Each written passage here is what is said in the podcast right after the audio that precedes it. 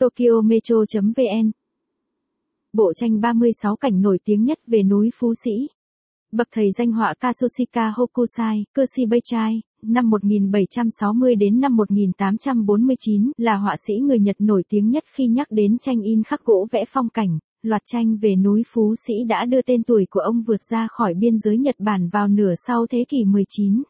Bộ tranh 36 cảnh núi Phú Sĩ là bộ tranh màu truyền thống cực kỳ nổi tiếng được ông vẽ từ năm 1826 đến 1833.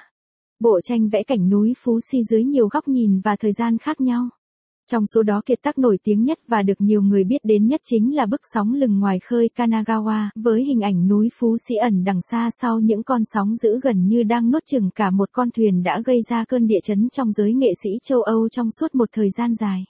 Bức sóng lừng ngoài khơi Kanagawa cũng thể hiện cái nhìn tiên tri của ông về một nước Nhật già nua lạc hậu trước họa ngoại xâm vào năm 1853 dẫn tới cuộc cách mạng Duy Tân Minh Trị năm 1868.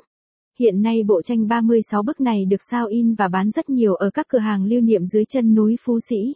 Rất nhiều du khách đã lựa chọn và mua một trong số đó về treo trong nhà để cầu mong sự may mắn, phát đạt và bình an. Một bức một. Sóng lừng ngoài khơi Kanagawa. Hai bức hai. Núi Phú Sĩ lúc bình minh.